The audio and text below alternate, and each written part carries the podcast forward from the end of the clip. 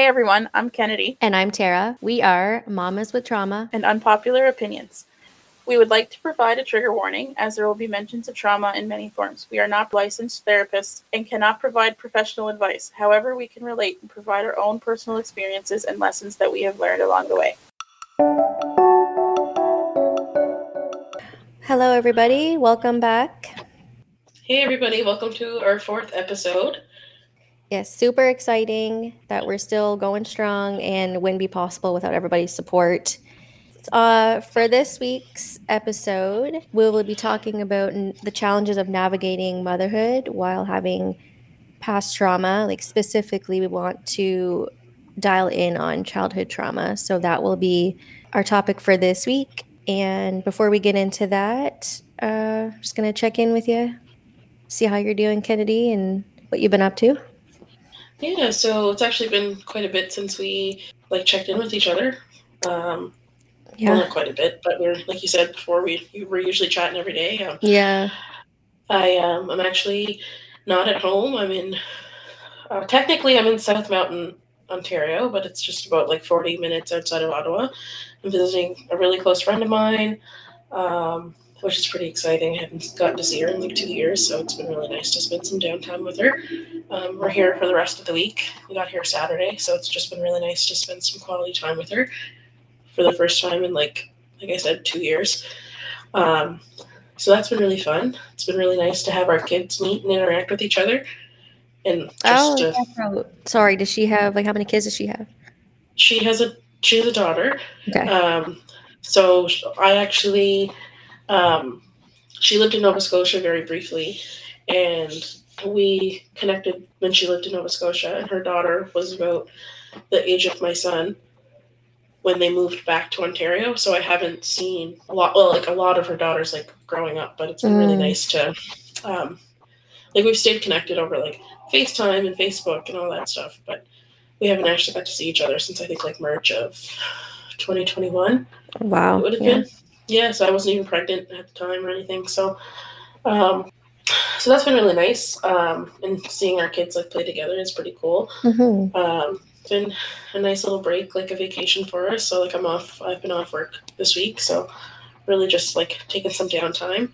We got to experience the whole um, daycare thing because her daughter got sick from daycare, I guess, last week. So she oh, had yeah. a bit of a fever on Sunday. So um, I'm feeling a little under the weather, but otherwise oh. I'm doing okay. Um, it's just been a busy, busy week, but mm-hmm. it's been it's been lots of fun. So what about you? Um, yeah, so this past weekend, my sister and my dad and my niece were down here visiting. Uh, my niece was already here because she was with her dad for like March break.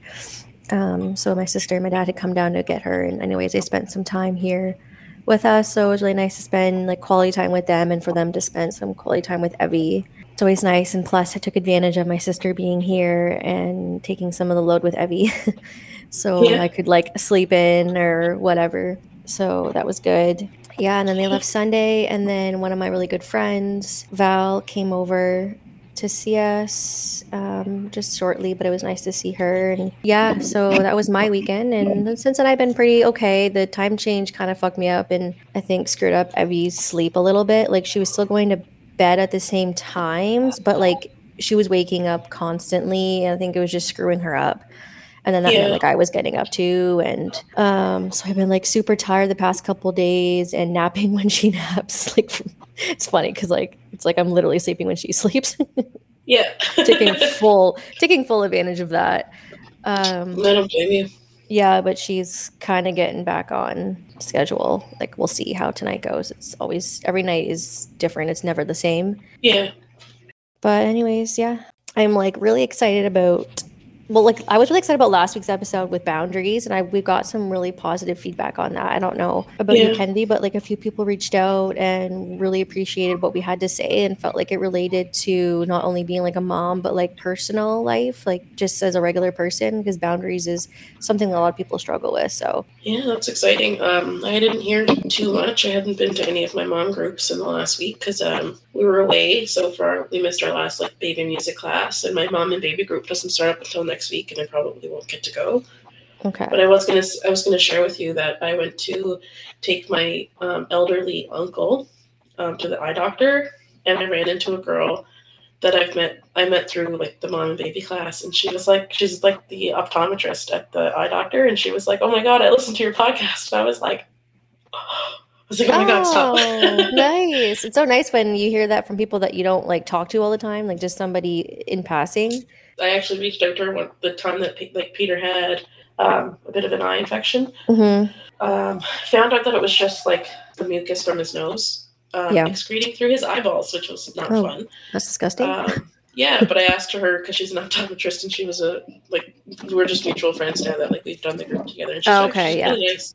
I joked that we might ask her to be a guest sometime, and she was like, "Oh my Mm. god, no." no, I don't want to talk. Yeah. but she's yeah, it was really cool. It was almost like it was also like a little jarring to be like in public and someone be like, "Your podcast," and I was like, "Hubba, Eh, yeah, yeah, yeah. Like freeze there. You're like, I I was almost to- like, yeah, almost like shy. I was like, yeah. And then it was funny because I was actually talking with Isabel, and she, I can't remember what we were talking about, but I just said in passing, like, oh, I don't know if you listened. And she's like, oh, yeah, I've listened to every episode. And I was like, Oh, and I was like, Yay. oh, okay. So, hi, Isabel. yeah. yeah. Um, it's nice to have the support like we- Yeah, we've sure. had, and like if everyone can keep, you know, sharing our posts and everything, so we can just reach as many people as we can, you know. Yeah. That's always good. So, yeah, so for this week, again, we'll be talking about, um, you know, all the challenges of navigating motherhood and how having that that layer of trauma, how it basically affects everything that we do as a mother. Um, this is just going to be part one of of this topic. At the end of the episode, we will introduce, or I guess we'll announce uh, next week's episode. I'll let Kennedy do that at the end of the episode, but so super excited. We have a guest on today. Um, She's, and the reason a pretty important one, too. the reason why I'm super excited is because she is my sister, and I talk about her all the time. So why not have her part of you know this week's episode? So I'll just do a little introduction for everybody about um, Renee. She's married to her best friend. They've been married for a few months now. They actually got married in Vegas. Super typical of my sister to do that. Um, she was a young mom. She had her daughter at the age of 20. She's now 28 years old and she's a recently she's a stay-at-home mom. And she also has two bonus sons, uh, eight and seven, if that's correct. Yeah, I think so. And really cool fact about my sister is that she is 14 weeks pregnant, but it she is a surrogate carrier. So is that I don't know if I said that right. Gestational carrier slash surrogate. So that's like the term for it. So yeah, she's doing this for another couple who cannot carry their own baby, and it's just super cool. Um, that's just like a side note about her and the wonderful person she is. And uh, we just wanted to have Renee on for this episode because, like, Renee mentioned a few things as we were talking about our podcast, like before we even started, and she mentioned some things, and we were like, "Well, like we didn't even think about that. Like maybe you should come on for an episode and talk about it if you're comfortable because her daughter is eight, you know, and our babies are just like one and 10 months. So we're not at that point yet where we've gone through all these years of raising a child where Renee has. So she's gone through some things and has some experience. So it's like, it'll be super valuable and a good point of view to have for this week's episode as being a mom with trauma and raising a baby of your own. So with that being said, Do I hi? Renee. Yes. Howdy. Hey y'all. That's what I was gonna say. I was like, oh howdy partner. yeah, so what would you I guess what would you want to share? We can just start like whatever you want to share with everybody. Um, you know, as being a mom and having a daughter of your own, what that's been like for you, however much you want to share. Yeah, so I'll definitely um, say thanks, guys, for having me on. Uh, so yeah, just want to start with like how being a young mom with trauma is really difficult because when you are young, you're not self-aware. You don't even know that you have trauma. You haven't dealt with any issues. Um, you're just really angry. Like I was like 19, almost 20. Um, and of course, you know, all your friends are partying.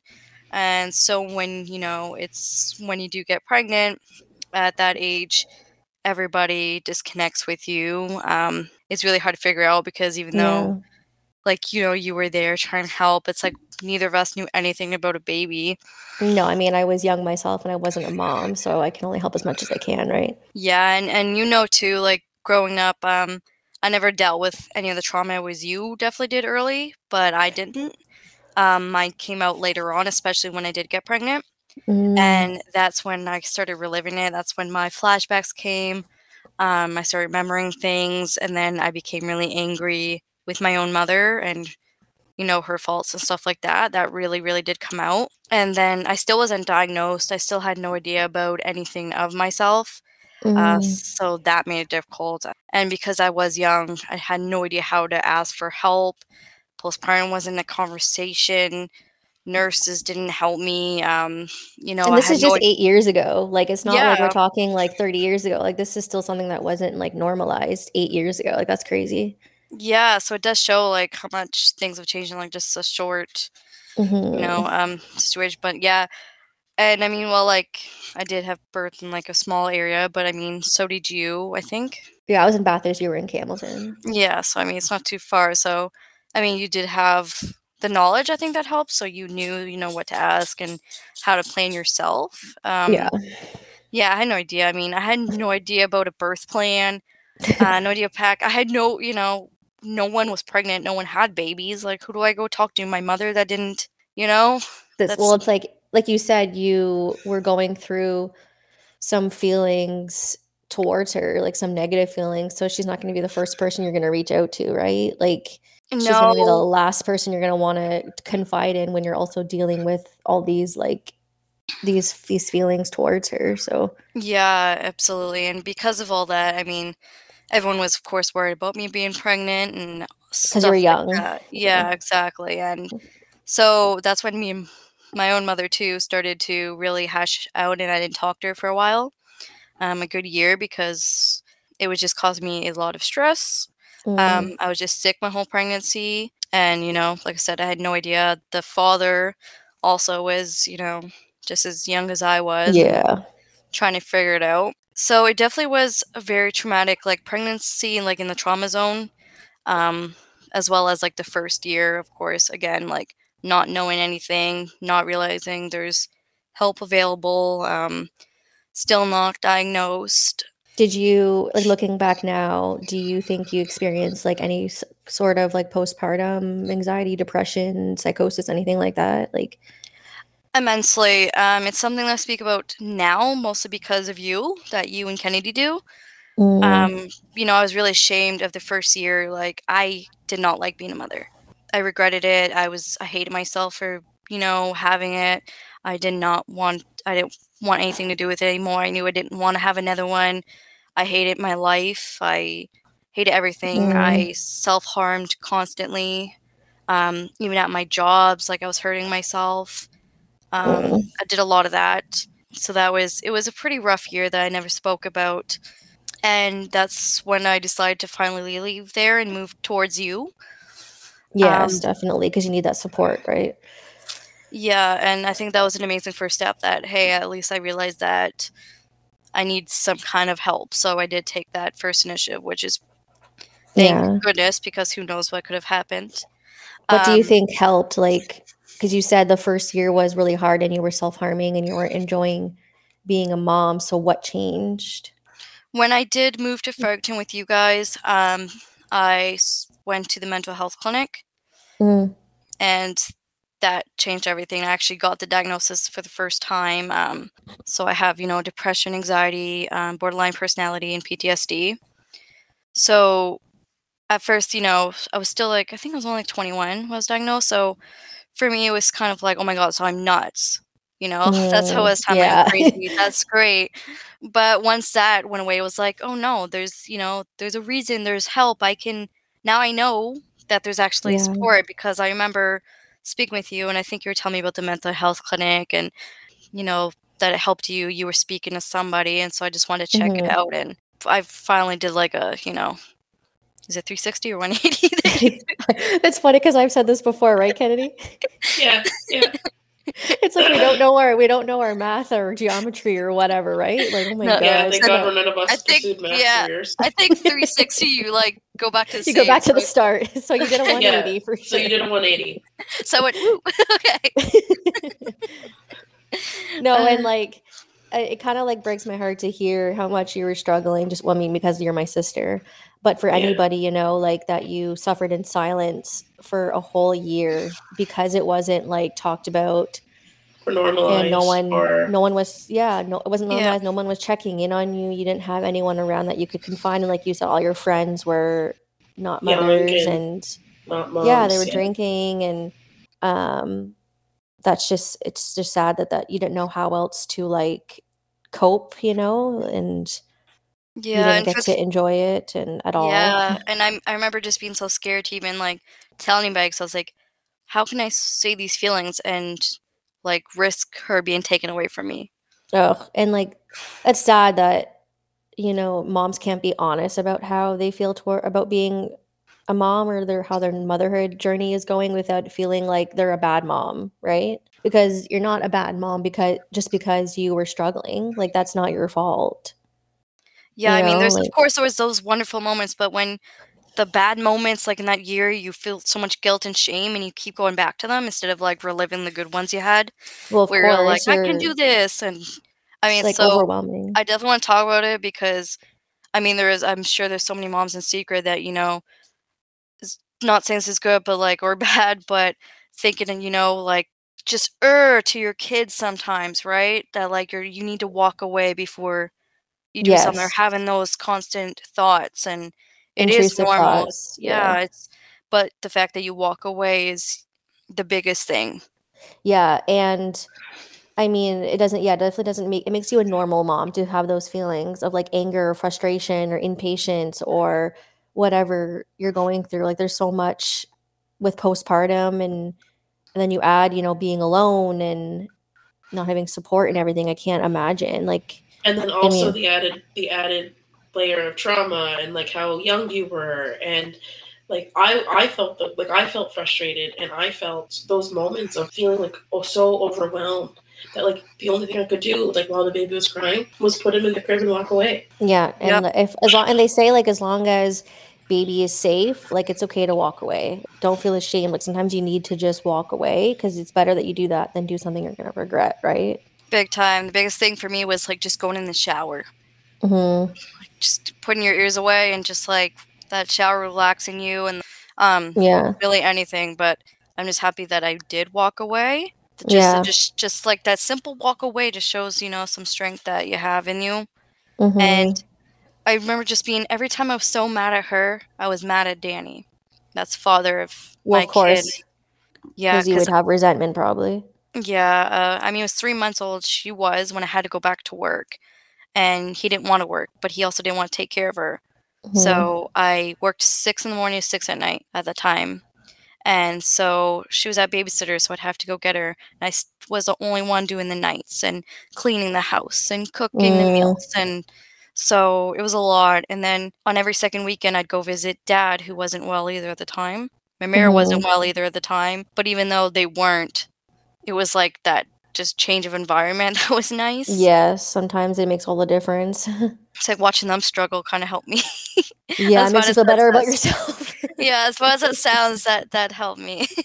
so, um, just to get back on track, so like you found once you were closer to supports, like your supports and your people, and then getting help. Yeah. So from there, I guess, how did you manage, or how did you come to terms with your like your trauma? Like, It definitely um it would go away for a bit and then I would stop taking my medication cuz I'm still young, right? I'm still like, "Oh, it's I'm good now again. I'm fine. No I don't need therapy anymore.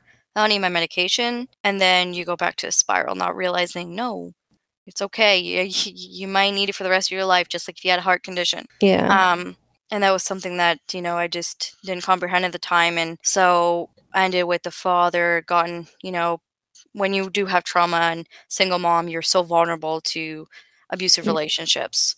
Um, it makes it an easy target, and after that, of course, you go through another whole trauma set of. Especially Ava was the same age as me at the time she was going through those things, those trauma with my ex. Um, it was the same time where I first faced any trauma in my life. Okay. So how old how old was was this? What age, sorry, I mean? Well, when he left, um, stuff like that, she was five. Okay. So that was when, Oh, you mean like when your ex, like the your abusive ex? Yeah. Okay. and so she started having kind of trauma symptoms after that. And I was the same age when I faced any kind of trauma. So it's like all of a sudden you're going through things again. Like, how could I have let this happen? Now my daughter is going to be screwed up as I am. I let this happen. How could I, as I went through my own stuff, how could I not realize that? And so that kind of brings you all the way back to square one. That was really hard. So try to work on myself again and it was really hard seeing her go through those trauma symptoms. Um, and I would get so mad, but then every time I got mad, I would go through my own PTSD. I would hate myself. I would, you know, cry. I would, you know, apologize to her so much, cry with her, um, show too much emotions with her, talk to Yeah. her like she's way too old um, because she was all I had at the time. And, and well, you're also being triggered, right? Probably at the same time. So yeah, I mean, even every time she'd give me attitude was a trigger because I'm trying not to get mad because I never Yeah. want to show her that type of anger. And so every time your child constantly like fights with you, you know, you go the flight or fight response. And for me, it was just kind of flight every time. Mhm. And I'm still like that. I'm kind of flight. I just, with any anger, I just freeze up. yeah. So from there, after like when she after that like that stage of her being five and going through that next journey of like healing, I guess for you, like I guess take us from there, like how how things went, or if you want to share anything that has stuck out. Yeah, the biggest thing um, was when I met my husband at the time with the two kids, and I seen how difficult those children were because they didn't have um, the best mom at the time either. So I really took a focus in that, and that helped me a lot. Um, it was nice to have for Ava to have other sibling types around. I was more into my jobs. I also started taking a college degree, and a lot of that because it was in mental health. I learned Yeah. so much about myself, so Mm. much about her, so much about help, so much about everything. And that alone helped me so much because in that class we had to do so much journaling. Yeah. Um, and I think that was like the most therapeutic thing because you'd even realize, even though it was a certain about a certain topic that didn't have to be personal, it was so it it really just you know um, reflected on your own life and you didn't realize. And yeah, I feel like I did the most amount of like self reflection and being like becoming self aware and healing and whatnot when I was in like university or like in social work school because all our topics were about like trauma and like all this stuff. And yeah, it was just like an awakening that I had. Yeah, I feel like anyone with trauma should just take, you know, like even a year course, six months course. Not they don't have to do anything with it, but it's so nice to just understand yourself. You'll never learn more than you can there. And you're gonna think like, oh, what you know, it's about a book. What more can I learn about a book than the real life? But there is because you do see other people in the classes too that have are in that because of the same stuff they have. Um Yeah. so it's really like a different perspective, right? It's like something big from. time. Big time. Sorry, anyway, keep going. I cut you off. That's okay. It's like I'm used Um, to it. right? Yeah, it's fine. um, I remember those journals too. It was like, this is a situation. How are you going to help them? Um, and the biggest thing too was finally to have that partner and best friend support that I could speak with him. I could like even if I had my moments of just angry for like a second, he didn't get mad at me, and Mhm. that still is sometimes like, why aren't you get, getting mad at me for that? I'm so sorry. I didn't mean to like. It's okay. It happens. That's how he is. Having someone like that is is amazing um because i Mhm. think you just sometimes you need to test like you feel like you need to test someone to see yeah, how you need to push them. get. Yeah. yeah but him i don't need to because he just be like it's cool man Yeah, yeah. he does not talk like that but but it's yeah, so dumb and I mean even to see how far Lincoln Hudson have gotten and Ava's in therapy now herself and um you've, you know even like she you know went through some stuff with her dad and acts and stuff too and even if she didn't have a little bit of trauma I feel like everybody can benefit from some therapy. Oh, everybody And- could. you don't Yeah, have to I go mean- through. You don't have to go through trauma to, to, to need therapy. You know. Right? And there's a lot of shame for kids being therapy like, you know, No. what you can't talk to your Shouldn't. kids? You just have to you know? But it's like you have no idea until you you know hear them or see how smart they are. You'll never know what's really in that little brain until you hear that from a therapist and she's so emotionally intelligent too and i hear that from her therapist and hmm so sometimes it's like huh i did i you know? No, you you, and that's something that like I hear you all the time saying about yourself is like, oh, you know, I guess I'm doing an okay job, and I'm like, oh my god, Renee, yes, like, like even if she was just like a regular child, just living and being fed, going to school, having her needs met, you'd be doing a good job, but like you're going beyond that, you know, you're you're always aware of like what she needs, like in terms of you know therapy, like you connected her with that, and you're going above and beyond for her, so. Yeah, I, f- I just feel like it's hard at this stage because, like I said, she's the same age, especially right now when the big traumas were happening to us. And so when she doesn't want to eat her food, trigger.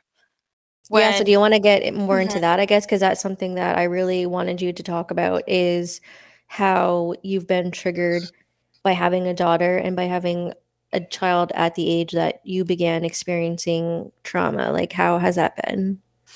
Yeah, it's you never realize when a trigger is going to happen. You never realize that triggers almost will always happen. It's always going to be a part of your life, unfortunately.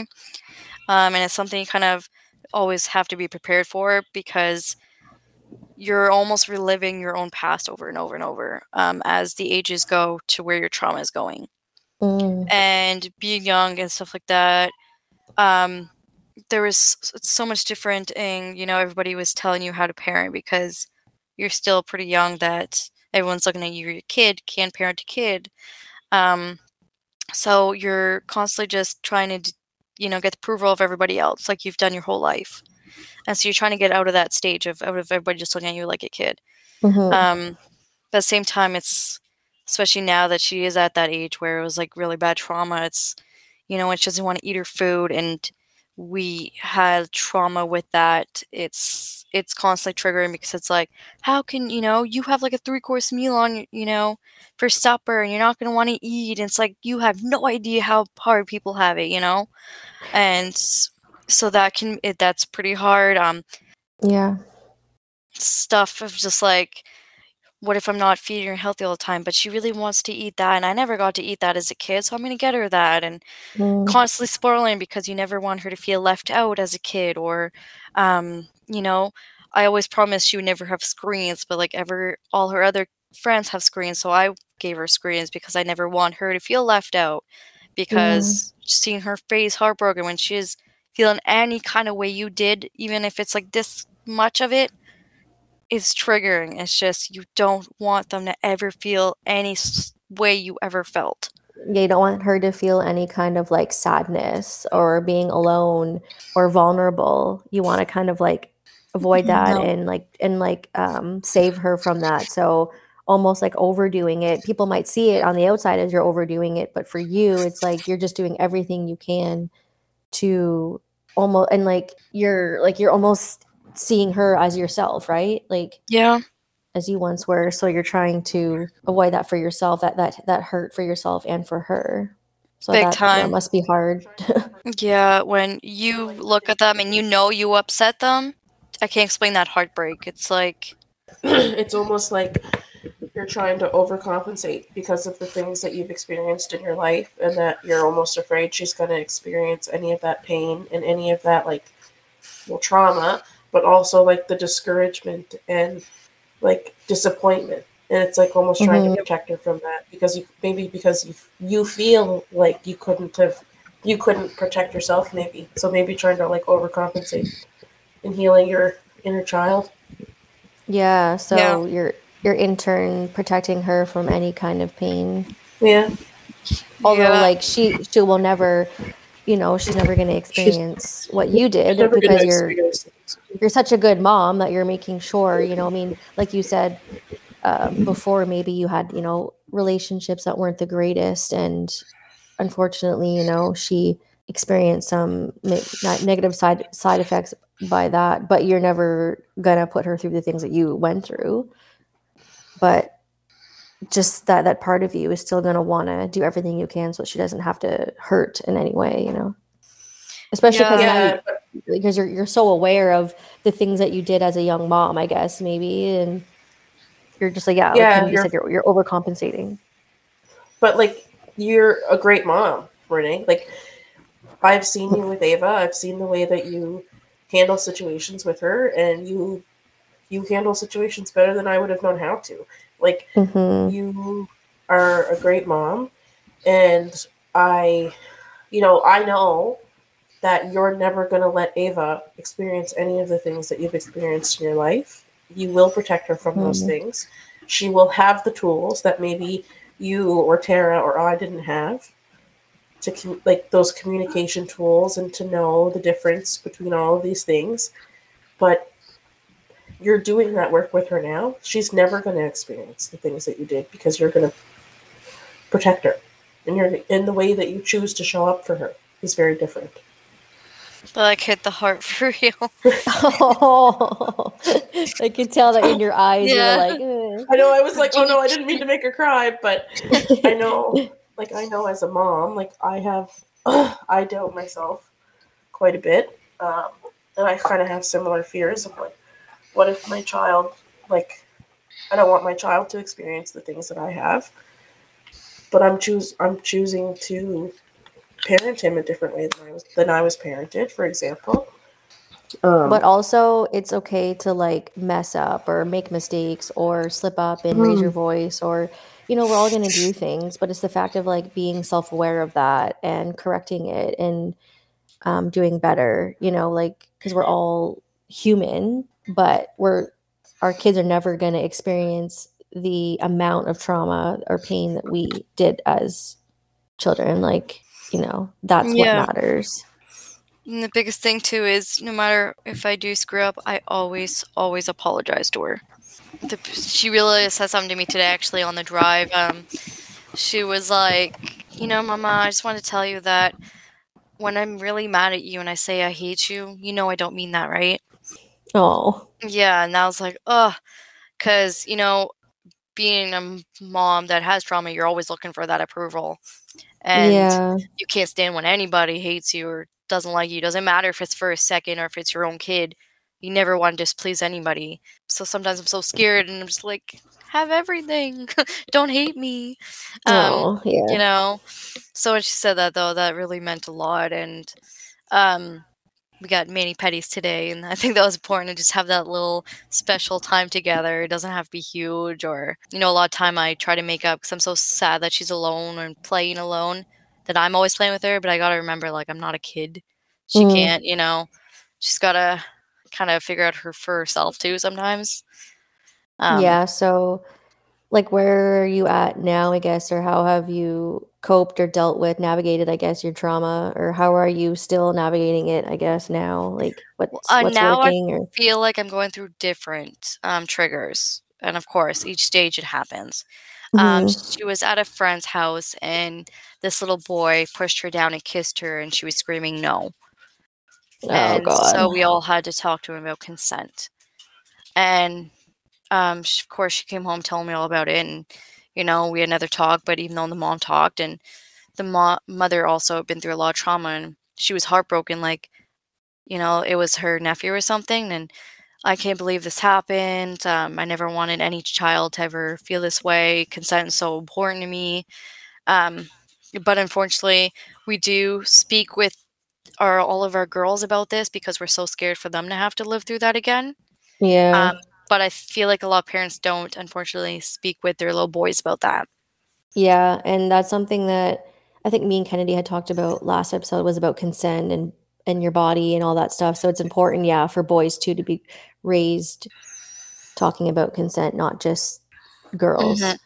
yeah and that was probably just because i know of course your past and everything that was probably hard for you to hear that she experienced that Big time. I feel like having a little girl, as you'll know, Tara, is the most terrifying thing. You just that's always in the back of your head is what happens if this happens? What happens if this happens? Um, and you can say like it's never gonna happen. I'll never let that happen. You can't control once they leave the house, or you can't keep them caged up um, and not let them go to friends. Um, Mhm. but you got to make sure that you do have such an open communication relationship with your child that they will come to you because I don't want any, you know any little girl to feel like I didn't only come out like years later. yes know. for sure that's really important that's a good thing to like mention is having that relationship with your child where they can come to you about anything and not be afraid or whatever And Um, keep that in them when they're young because when they're young they're so vulnerable to that. um just you mentioning that i i kind of realized something the past few days of like i mean there's other things that have come out like having a like a child or whatever like with my trauma that has impacted me. But like i found most recently um i'm like i feel weird about other men being around uh, evie like in the sense of like being alone with her or ba- bathing her or seeing her naked like changing her bum um or babysitting her like i've noticed that i'm not comfortable with that. Like maybe this is just something all moms are weary of like or you know or on alert of i don't know but for i just find like i'm just not comfortable with like any men like besides brandon. It's her Yeah. dad. It's, it's scary, especially with other, even if it's family members, because a lot of times you know that's it can be a family member yeah Yeah, so it- it's definitely hard because you just end up looking at everybody like that, and it's even more scary. Like, could they do that? Could they? And it's it's a horrible thought to think like look at everybody like that. But yeah got- so but it's better. to be, just- it's honestly better to be a little self aware. um, Yeah, at least I'm aware of it, I guess. And like, I don't know. I can't. Yeah, I mean, for now, I have. I. It doesn't. I don't. I don't have to allow any man to like watch her or bathe her babysit her change her. Like that never has to be something that I allow. But I just noticed it in the past couple days. You know, I don't know. It was just something that I was like, whoa, I didn't realize before that, that was going to be something that was going to impact me. for sure. Yeah, well, just because I know what you went through too. So it's just something that I'm like aware of that I don't know makes me uneasy. Yeah, it's But- definitely terrifying. But the important thing is too, and a lot of people don't want to speak about when their children are young, but unfortunately, it's so important because when they're young, it's a lot of times you know it happens when they're young because you know they're they're vulnerable. yeah, and they they trust other people and they won't, you know, like this is Yeah. love, I love you, and it's horrible. But um, yeah. so I've always told Ava since I think it was just like since she was three, I put in her head like, if anybody touches you, you come tell me. The only person that should ever touch you would be mama to clean you and bath. hmm That's it.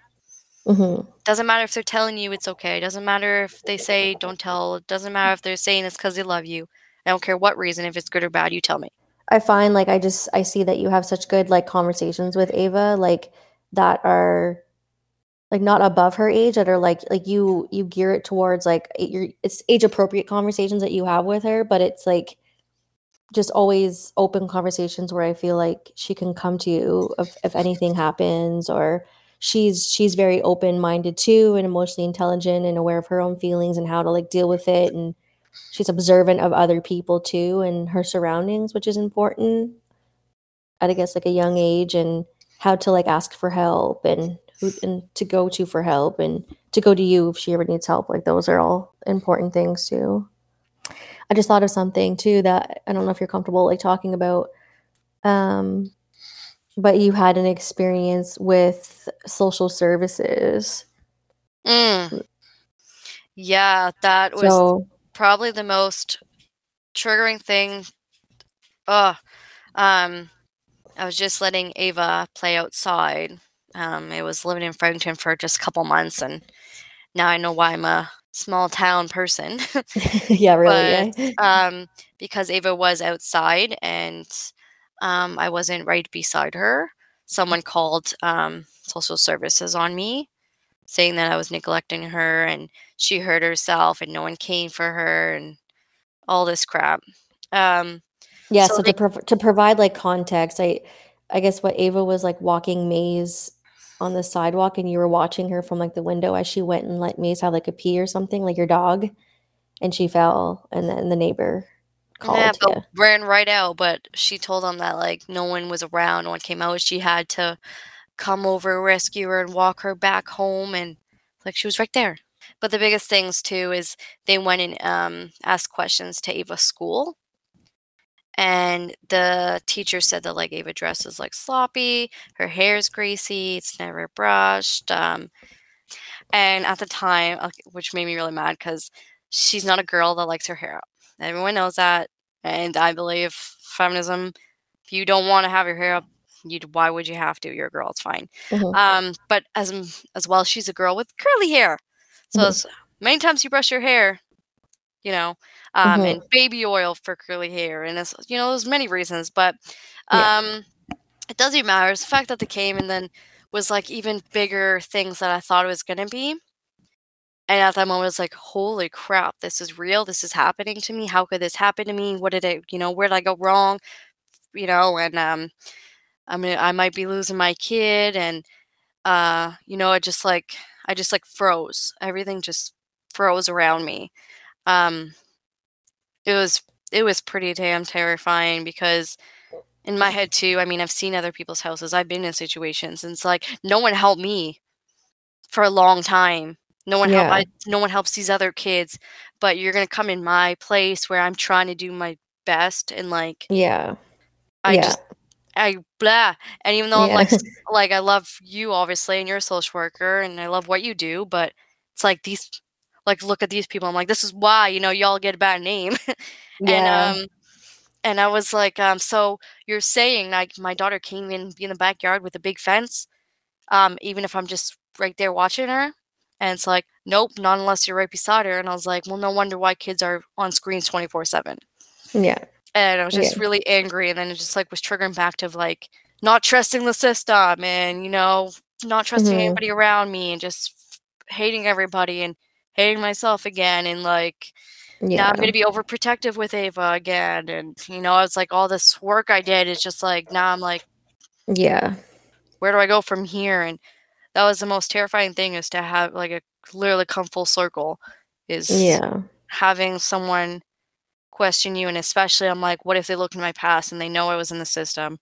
Is Are that they going to be now gonna- they're, they're gonna use it against you? Are they gonna constantly follow up on me now? Um, how can I face this teacher now that you know said all these things? And oh, it was awful. Yeah, it's and what would probably be hard about that is the fact that like you said when we were going through our stuff like our trauma it was years and years and we looked 100 times I'm sure the worst the worst day that Ava has had at school like we looked you know disheveled and everything and we were still left in that same situation like no one got us out of that situation or made it a big thing it's just like but that'd probably be hard for you to like Yeah, I can't imagine how that must have felt for you. Like that must have been so triggering, so traumatizing, and just like so scary to know that. mm, Well, not know, but like to think that that could have been happening in that moment. Yeah, I can't like, What imagine if if you you lost would've- Ava or something? Yeah, I can't mm. imagine what you would have been feeling in that moment that they like showed up at your door or whatever. Yeah, I remember like for the f- couple of weeks, I just kept looking back and like scared they're gonna show up, or like I was too scared to let her go to school because what if they're gonna come get her at school? And you know, it was it was pretty scary. And I was like, what if you know, like I said, what if they see that was in the system and now they're gonna do constant checkups? And um, what if like I forget one day to mop the floor? and you know, it's like uh, crazy thoughts. And um, so when they finally did close, you know, the case and the file and whatever, it was oh, it was emotional and overwhelming and You probably questioned yourself again as a mom too, eh? Like if you were doing a good enough job and all those things all over again, and then you probably again were overcompensating and doing more because like yeah. of almost being told that like you're not, you know, you're, you're not doing enough or you're not good enough, like by somebody else almost. Yeah, um, I was working from home all the time too, and it's like I'm now I'm scared after that. Like, what if she gets hurt in the house? like, you know, am I gonna be trouble for that because I'm working? Like, is that gonna be is yeah? And then because now I already had a case, you know, that was open, will that now make me a guarantee to Mhm. investigate? So now that I'm living in a It small must have- town again, now it's great. Yeah. Yeah, but it must have felt like such a big setback to like have had that happen. Like you you'd come so far and like terms of your your confidence as a mom, your confidence with Ava. Like she like she knew if she fell and got hurt when she went outside to come home and tell like to see you. But it was the Mhm. nosy neighbor who took it too far. But like I can't imagine. Like I know how you are as a parent, like that she was like running amok on the street and like no. But like I can't imagine how much of a setback though that must have felt like for you to have come so Mhm. far with your anxiety and with your like mental health issues and all of that stuff to finally be like, okay, I trust her to take the dog to pee and then have something Yeah. like this happen. Right. It, it must be such a awful setback and like putting you back almost to square one of like, okay, but I'm a good mom. Because you are a good mom. but it's just being told almost like you're not. So. yeah, Yeah, and hearing but- it from those specific people. and then like was- your your pre your past experience with them as well like it must but it, that also must have been triggering It So- was, um, yeah, I remember from there too. I had a few nightmares that would come back and flashbacks that came back with it, and um, definitely square one, overprotective now. Too scared to even let her eat by herself because you know what she chokes now, even though she's old. It's definitely hard to work up again because it took me so long to even let her just do something small like that.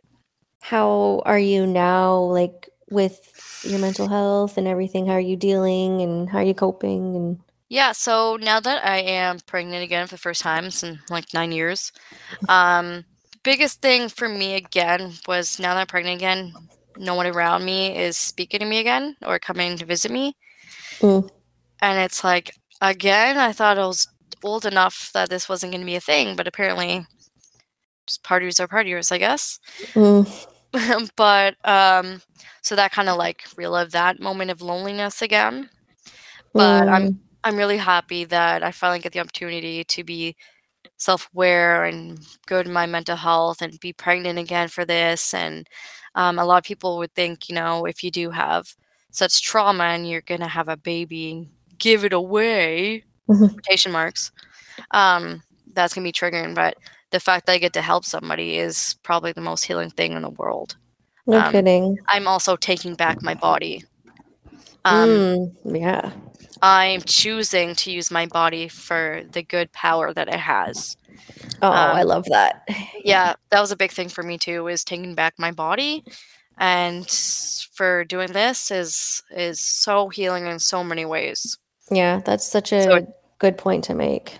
It is. I mean, there's so Yeah. many ways to be able to take back your body, but yeah, this is definitely a huge one for me.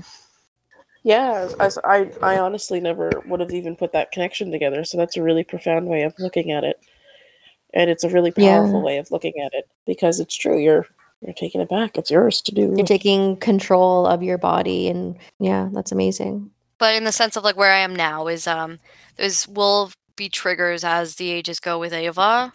Um, there's always gonna be new things that come up that will I will be re- reliving things I'm sure that I won't even Mhm. realize.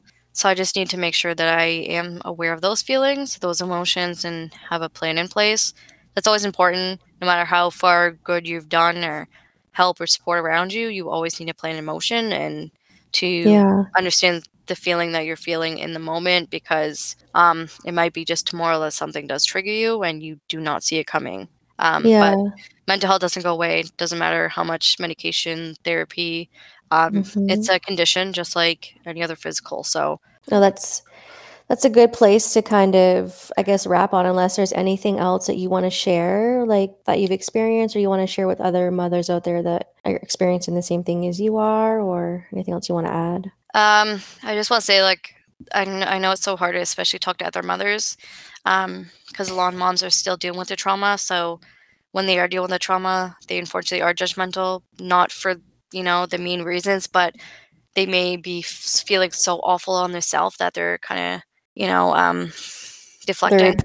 That's how it's Deflecting, yeah. So, I mean, there is people though, there is other moms that are in the same space or place that you are in. So don't give up, even though you are beaten down. Sometimes there is there is help there, and um, don't feel bad if you are, you know, taking four steps forward and then three steps back. It's it's a lifelong battle. Yep. I love that. That's look at you being so inspirational. I love it. Well, for, anyone that actually knows Renee, Renee's usually the one cracking jokes in the corner. Right? yeah. I don't know when I became serious and the I brain. was just gonna say that. I was like, I wasn't expecting. I was like, this is a different side of Renee. I'm so used to be you being so goofy and like And I sarcastic. feel Yeah, like I you know. don't.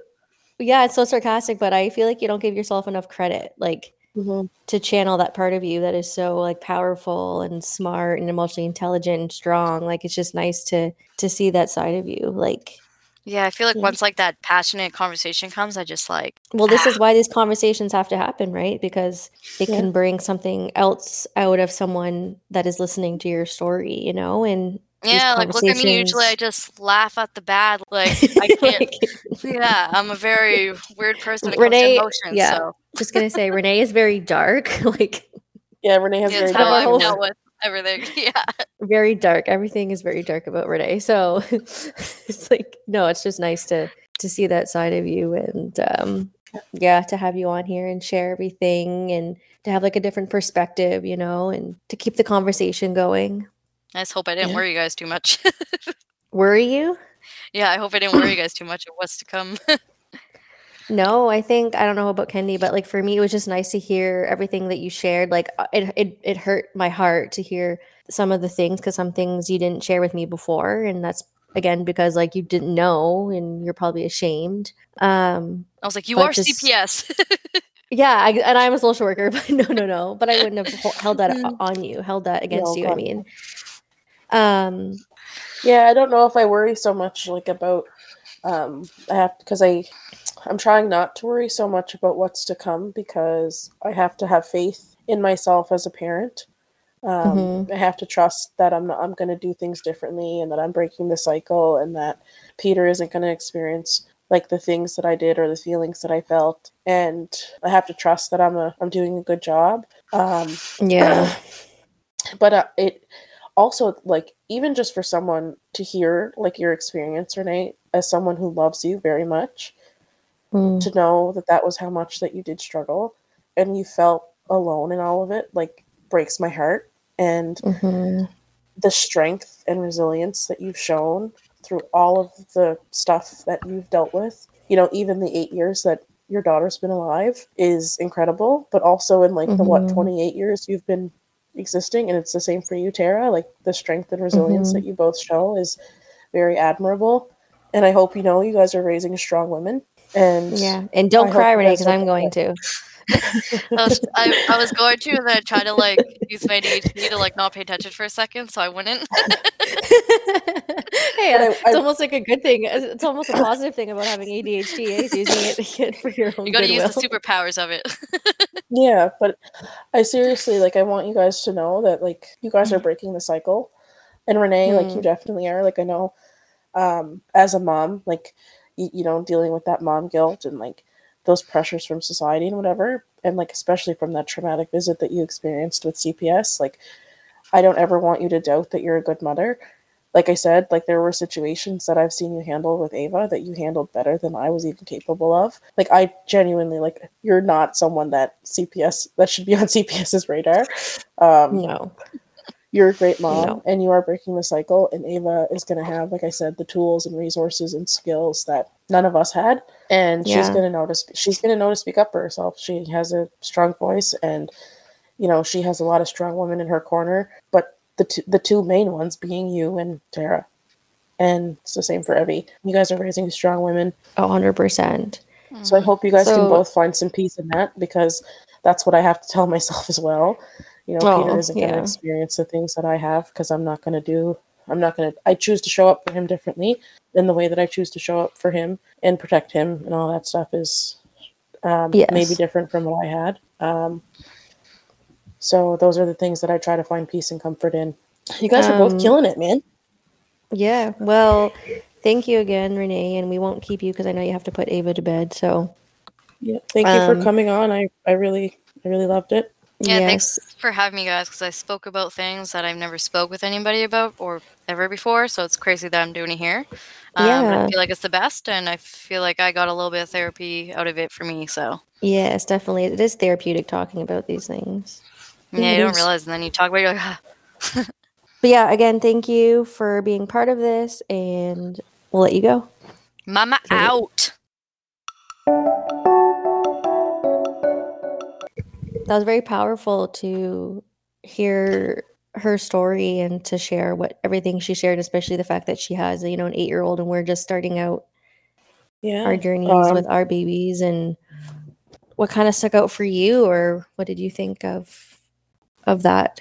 yeah it was really um it was really interesting because there was just like things that i've never really thought of like moving forward as like a mom um you know like i i have to be very very mindful because i get into a whole rabbit hole and i get really um i get kind of like anxious about it like i don't want him to experience the things that i did i don't want him to um feel the way that I did. I don't want him to have the same relationships that I did. Like I don't want him to this and that and blah blah blah. But if I get into that rabbit hole, I get almost like hyper focused on it and but it is nice like it's it's almost good to be prepared that like things are going to happen. Like I can't predict the future. Like I can't predict that, Mm, you know, everything's going to go perfectly or the way that I want it to. Um or the way that I think it's going to go. we can't protect them from everything either, so that's the scary part. yeah that is the scary part so it's just it is really important to like make sure that they have the, the skills and the tools and the resources and all of that stuff to know like when to speak up for themselves when to know that things aren't okay and to have trusted adults and you know just to be able to like speak up for themselves like that's really important and it's a really Mhm. um it's a really hard thing to imagine your child going through When she was speaking, I mean, like my sister and I share similar trauma. Like we went through like our trauma together. Like, we've been through a lot together. Um, some together, some not together. So, you know, I am worried about how much I'll be triggered or what will come up as Evie develops and grows up. But I didn't realize how much like my trauma would come out when I became a mother. Like I I mean, I deal with my PTSD like every day. You know, it's a part of me basically. It doesn't define me, but it's a part of me. Mhm. Um, I've done a lot of healing and growing, but it's like you almost backtrack, right? When you have a Yeah. child, it's like, oof, like all these new things come up. And um, I've kind of mentioned briefly before, but the world is just so much, is so unsafe all over again. Like, Mhm. I never realized how much the world seemed unsafe to me until I had a baby. Like yeah the world was just scary. Every nobody was safe. Everything is unsafe. Even though before I knew these people were safe people and are good people, um, like my rational brain was able to recognize that. But after having a baby and you know she's part of me and she's an extension of me, um, everything is like I'm on I'm on alert. Like everything, it's like beep beep beep unsafe, beep beep beep unsafe. You know, like everything is just you know it- Yeah. it's hard to navigate. Like to rationalize and you can't rationalize things when you're going through that state of hypervigilance like for me i like shake i tremble like I have a hard time breathing like my whole i have you know like those butterflies my whole body's going through all these motions and feelings and my thought my thoughts are running wild. So like when that's happening you can't rationalize and make sense of things. Yeah it's just a lot of um having to work through all those things and trying to like retrain your brain almost and working through your trauma all over again to be able to have you know allow you know evie to have a relationship with you know her family in a way that i can be comfortable with i guess Yeah. Do you find it almost like triggering too, like that you have a daughter, that you like that she's a girl growing up in this like unsafe world? I don't know if it was so much the fact that she's a girl. Like, I want to protect her from everybody. Like, it's almost like everyone seems unsafe to me and has some kind of like, and everyone just almost has like some malicious intent, even though they don't. like, my rational side of me can, it knows that. But to me, it's just the fact of everything triggering me and everyone being unsafe. And um, having people around my baby and you know being vulnerable in the fact of like my baby's an extension of me and allowing people close to her is terrifying like leaving her alone with people and allowing people to care for her or getting close with her and doing things without asking or overstepping it's just like i go back to that inner child that was unsafe when Mhm. people are around and uh, like all over again i'm i'm back to being that child who is being abused and nobody is safe because um when i was a child no nobody kept me safe. It's like let's just you know without i guess getting too deep in into it i mean i wasn't kept safe by the people that should have kept me safe. I was hurt by the people that should not be hurting me you know my loved ones my caregivers um, professionals you know everybody no one kept me safe no one was looking out for me um, so at a very young age i learned that the world is unsafe and no one can be trusted and i can only keep myself safe and trust myself and you know so that's that's terrifying so now to have a baby it's like well who's yeah, it's safe? almost It- confirming. Yeah, it's like who's safe and who's going to take care. Like, and then almost like validating your like, oh, I'm the only one who can take care of her. I'm the only one that's going exactly Yeah. that can meet her needs and um, that can yeah that can love her and keep her safe i'm the only one and and obviously brandon because i love brandon and he lo- i you know he's someone that but still even there's things that i feel like he can't do right or doesn't know or whatever that i need to like take control of like i'm very controlling and when it comes to evie um, i kind of dictate almost everything. It's just something he's probably gonna have to live with.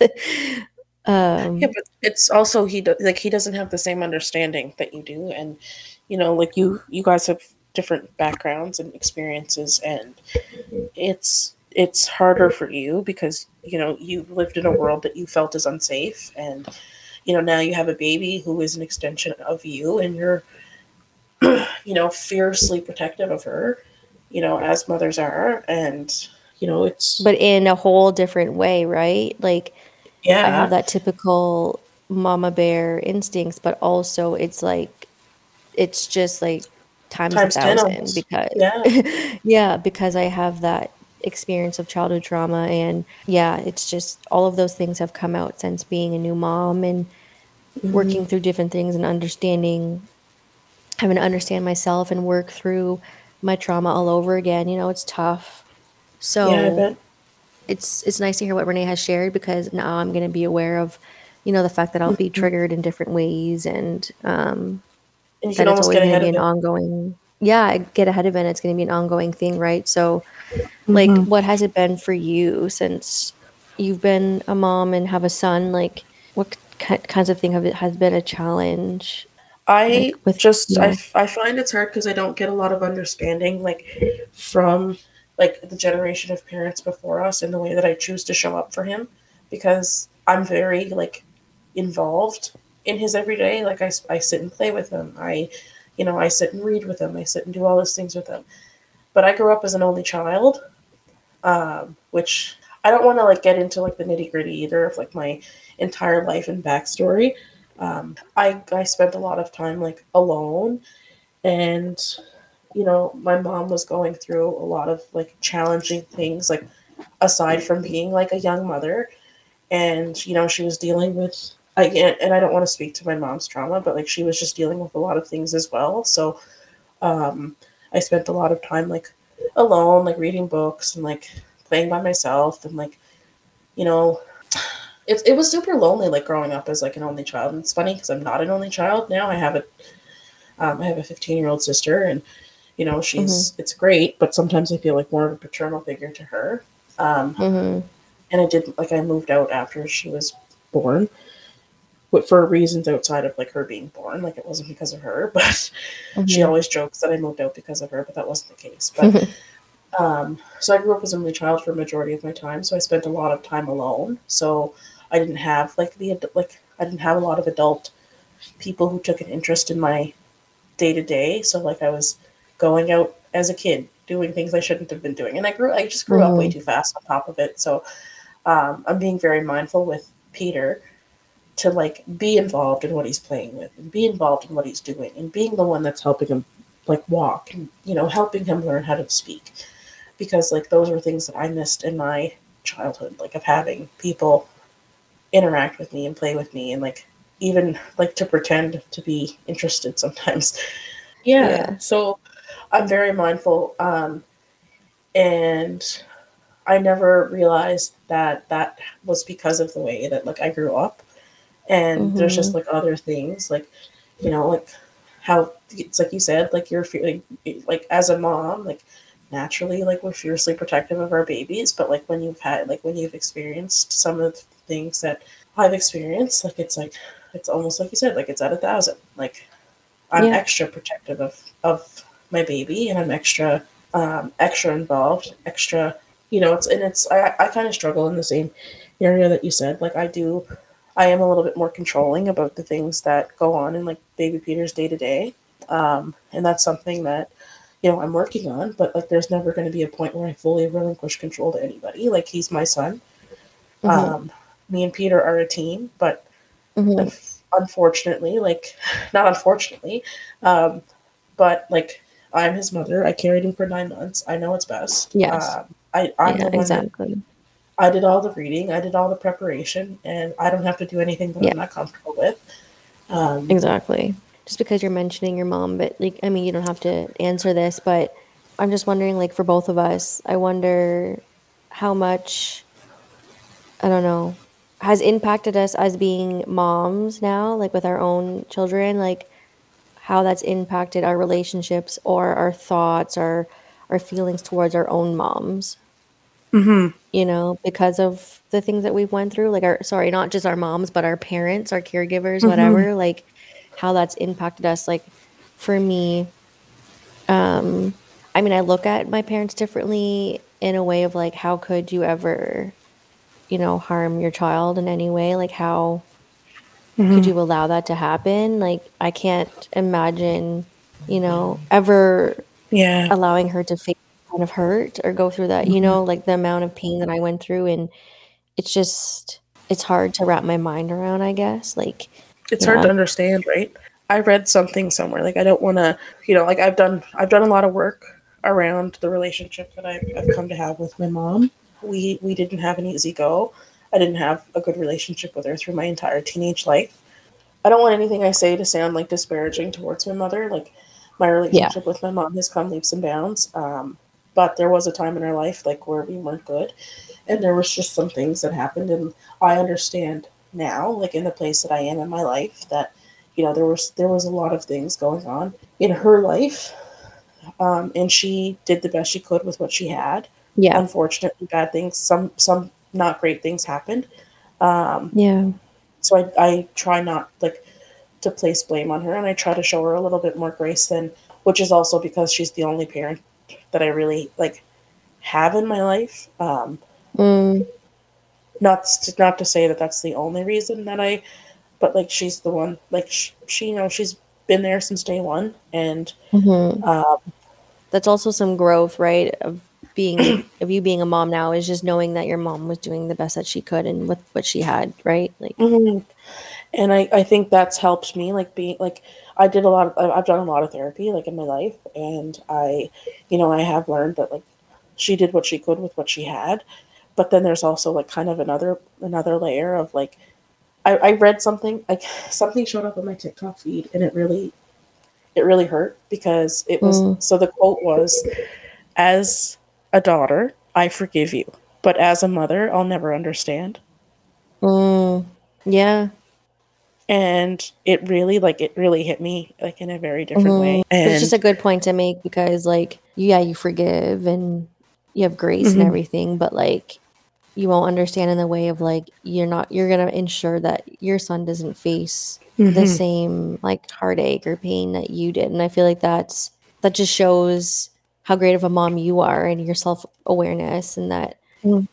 and the fact that you're kind of like breaking that cycle, right? To Mhm. ensure that he is loved and cared for and you're taking the time, you know, to spend with him and you're taking in all those little moments and you're being so aware of that. Like you're already set on such a good path. Like he's only one and you're already in, you know, doing all those do a- things. So I will I will I will make my my usual joke. I do a lot of fucking therapy.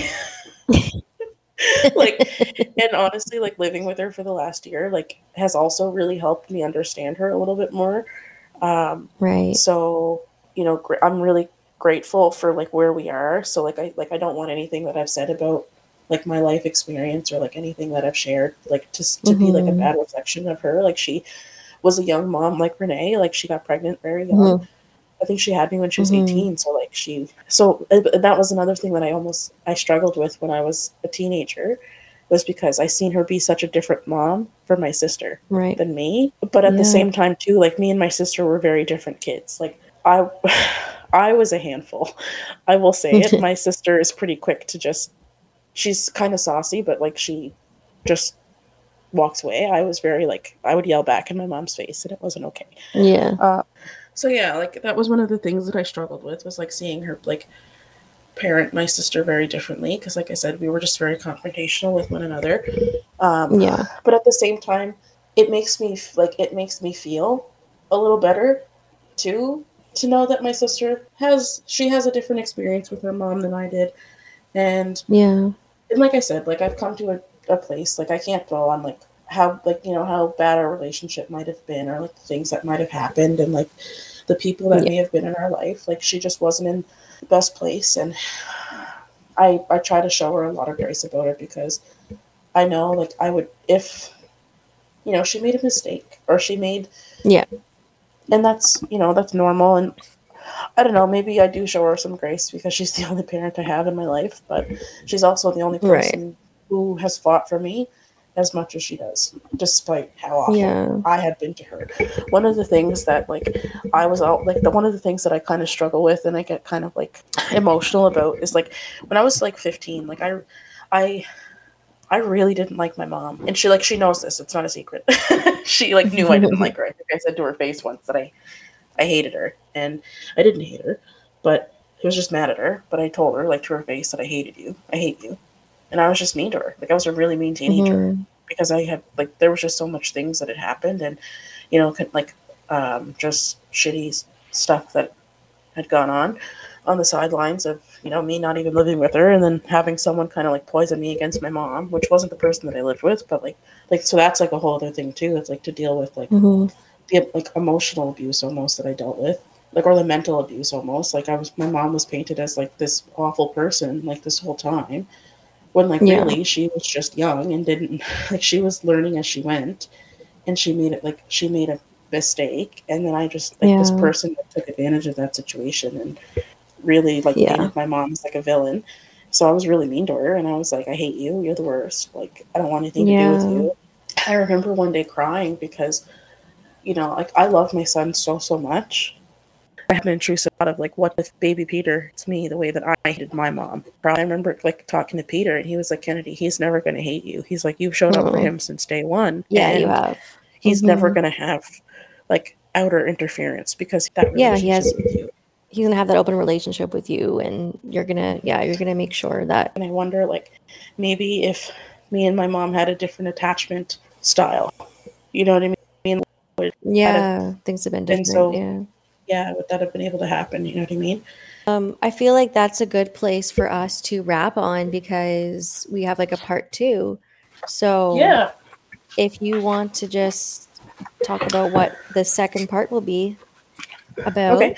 Close friend of mine. We had a pretty profound conversation the other night, like um, challenges in navigating motherhood. It's also almost like healing our inner child because we're parenting almost the way that we wish we would have been parented. Um, the, the topic specifically for next week is going to be healing our inner child through motherhood. Mhm. And- Yeah, because I remember even mentioning mentioning it to you, and you were like, Yeah, I was like, whoa, I never even looked at it that way. But like now we Mhm. need to talk about that. And it's good to have it from that perspective and break it down from part one. Okay, these are the challenges, but part two, where, you know, the, the positive yeah, side of it. Because like I think Brittany's perspective was really important too. 'cause it really shows like how much she would have like suffered in silence and like the times that she's had with Ava. And I Mhm. think it's really important we highlight that because you know there there are challenges and um.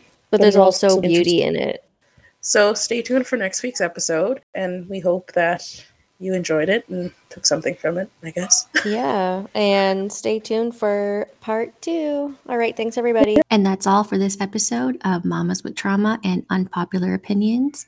Thank you for listening. Find us here again next week at 6 p.m. on Apple Music or Spotify. And be sure to be following our social media pages on Instagram at Mamas with Trauma Podcast and on Facebook at Mamas with Trauma and Unpopular Opinions.